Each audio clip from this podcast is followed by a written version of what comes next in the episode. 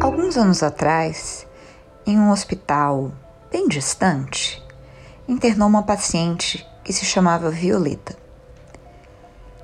A Violeta era uma paciente jovem, tinha 50 e pouquinhos anos, e tinha uma anemia por causa de uma doença, que eu não vou dizer qual é, mas eu vou dizer que não é um câncer, mas que é uma doença incurável. A Violeta convivia com essa doença há 10 anos, e nesses 10 anos ela recebeu várias transfusões que afetaram o fígado dela. Mais à frente, essa doença do sangue da Violeta começou a atingir as plaquetas também, e ela internou por causa de um sangramento. E é quando a gente se encontra com ela. Ela está internada com um sangramento e recebendo transfusões, e ela recebe transfusões e a hemoglobina não sobe e a plaqueta não sobe. E a equipe da UTI desse hospital sugere chamar a equipe de cuidado paliativo.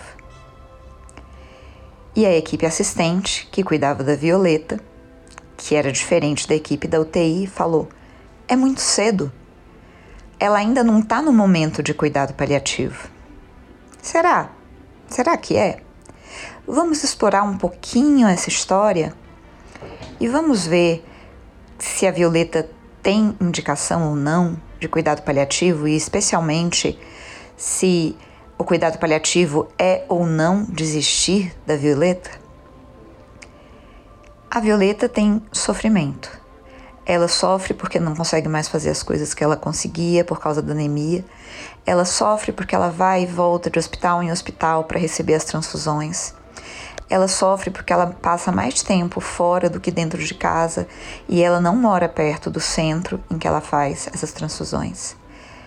A Violeta sofre porque tem familiares com a mesma doença. E a Violeta, especialmente, sofre por estar longe das pessoas que ela ama. Esse é o maior sofrimento dela. A Violeta tem medo, mas o medo dela não é de morrer. O medo dela é de ficar muito tempo no hospital. Então, a gente tem uma doença grave e a gente tem sofrimento. A gente tem sofrimento físico, não dor, mas uma fadiga muito pronunciada a gente tem um enorme sofrimento psicológico e a gente tem um sofrimento social da perda de papel que já aconteceu há algum tempo, na verdade, em que a Violeta, em vez de cuidar das filhas, é cuidada tanto pela filha como pela mãe. A Violeta ela tem alguns sinais clínicos de uma evolução ruim. Então ela tem internações repetidas, é a terceira vez que interna esse ano ela tem uma funcionalidade que está cada vez pior. Agora ela tem dificuldade de se deslocar, é, de fazer pequenos deslocamentos do quarto para o banheiro. Há pouco tempo ela começou a precisar de ajuda para tomar banho. E esses todos são sinais que indicam que provavelmente a Violeta tem um alto risco de ter um desfecho ruim. Sendo um desfecho ruim, morte. Né? A gente entende o desfecho ruim como mortalidade. Dentro desse desfecho, dentro dessa doença que é irreversível, e não é que é irreversível nesse centro, é uma doença incurável, o que, que é o melhor que a gente pode fazer pela Violeta? Eu entendo que o melhor é ouvi-la e tentar aliviar o sofrimento dela.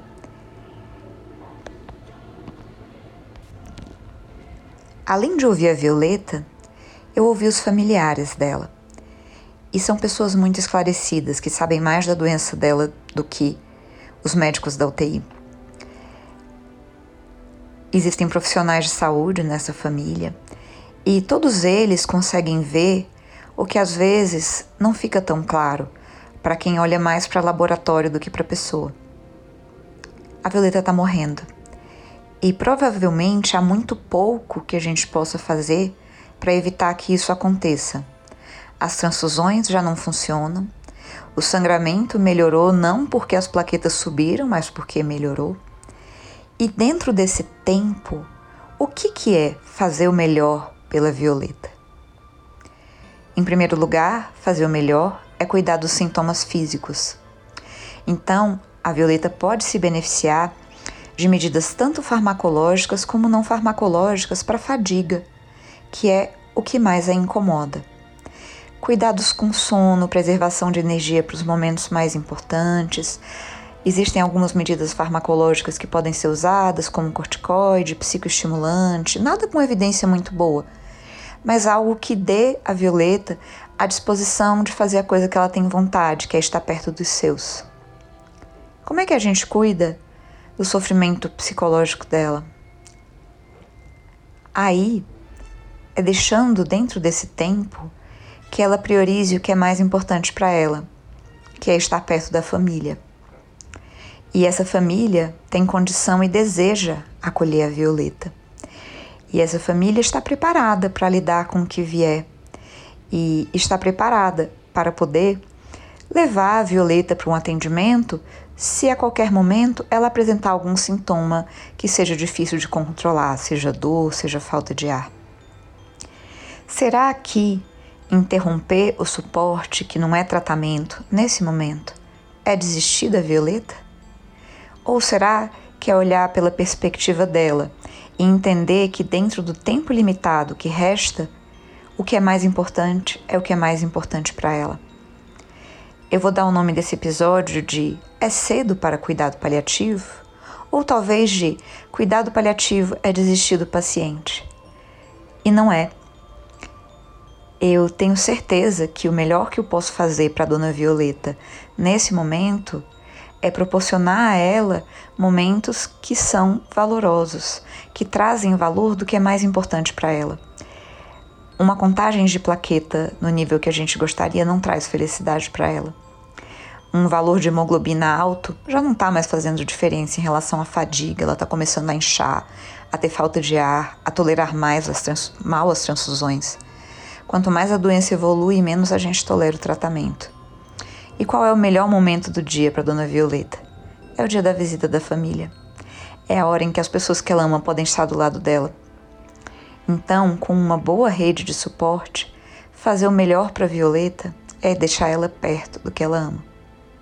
Das pessoas que ela ama, da casa que ela ama, do gatinho que ela ama e que a acompanhou durante todo esse tempo e eu não consigo aceitar que qualquer pessoa fale que isso é desistir dela. E eu espero que você aqui que está me ouvindo saiba sempre olhar pela perspectiva do paciente. Que um número de exame pode deixar a gente feliz, mas o que faz o paciente feliz é estar perto de quem ele ama, é realizar os seus sonhos, é fazer as coisas que ele consegue dentro do tempo que lhe resta. Se você ficou até agora, eu vou te falar por que, que eu escolhi a história da Violeta. É muito compreensível para as pessoas que alguém morra com uma idade avançada, com 90 ou 100 anos, ou de uma doença que todo mundo sabe que mata, como um câncer. Isso é muito mais difícil quando a paciente sofre de alguma coisa que é relativamente parece benigna, como uma anemia, e é uma paciente jovem. E isso me preocupa muito, porque eu tenho medo que a gente não dê acesso a essas pessoas com grandes sofrimentos a um cuidado que olhe para elas e que tente aliviá-las. Para complementar esse conteúdo do Papo Paliativo, eu sugiro que vocês ouçam o último podcast da Sociedade Brasileira de Hematologia e Hemoterapia, que é uma conversa entre eu e Paulo Novita sobre cuidado paliativo em hematologia. E também queria convidar todos vocês para o lançamento do livro Cuidado Paliativo no Paciente Crítico. Esse livro aborda o cuidado paliativo de uma forma bem prática, tanto no ambiente da emergência como da terapia intensiva. É uma segunda edição ampliada do livro Cuidados Paliativos na Emergência e vai ser lançado no dia 26 no Hospital das Clínicas no, durante o Congresso Nacional de Cuidados Paliativos em Curitiba e durante o Congresso da AMIB em Brasília. Espero ver vocês lá. Um abraço.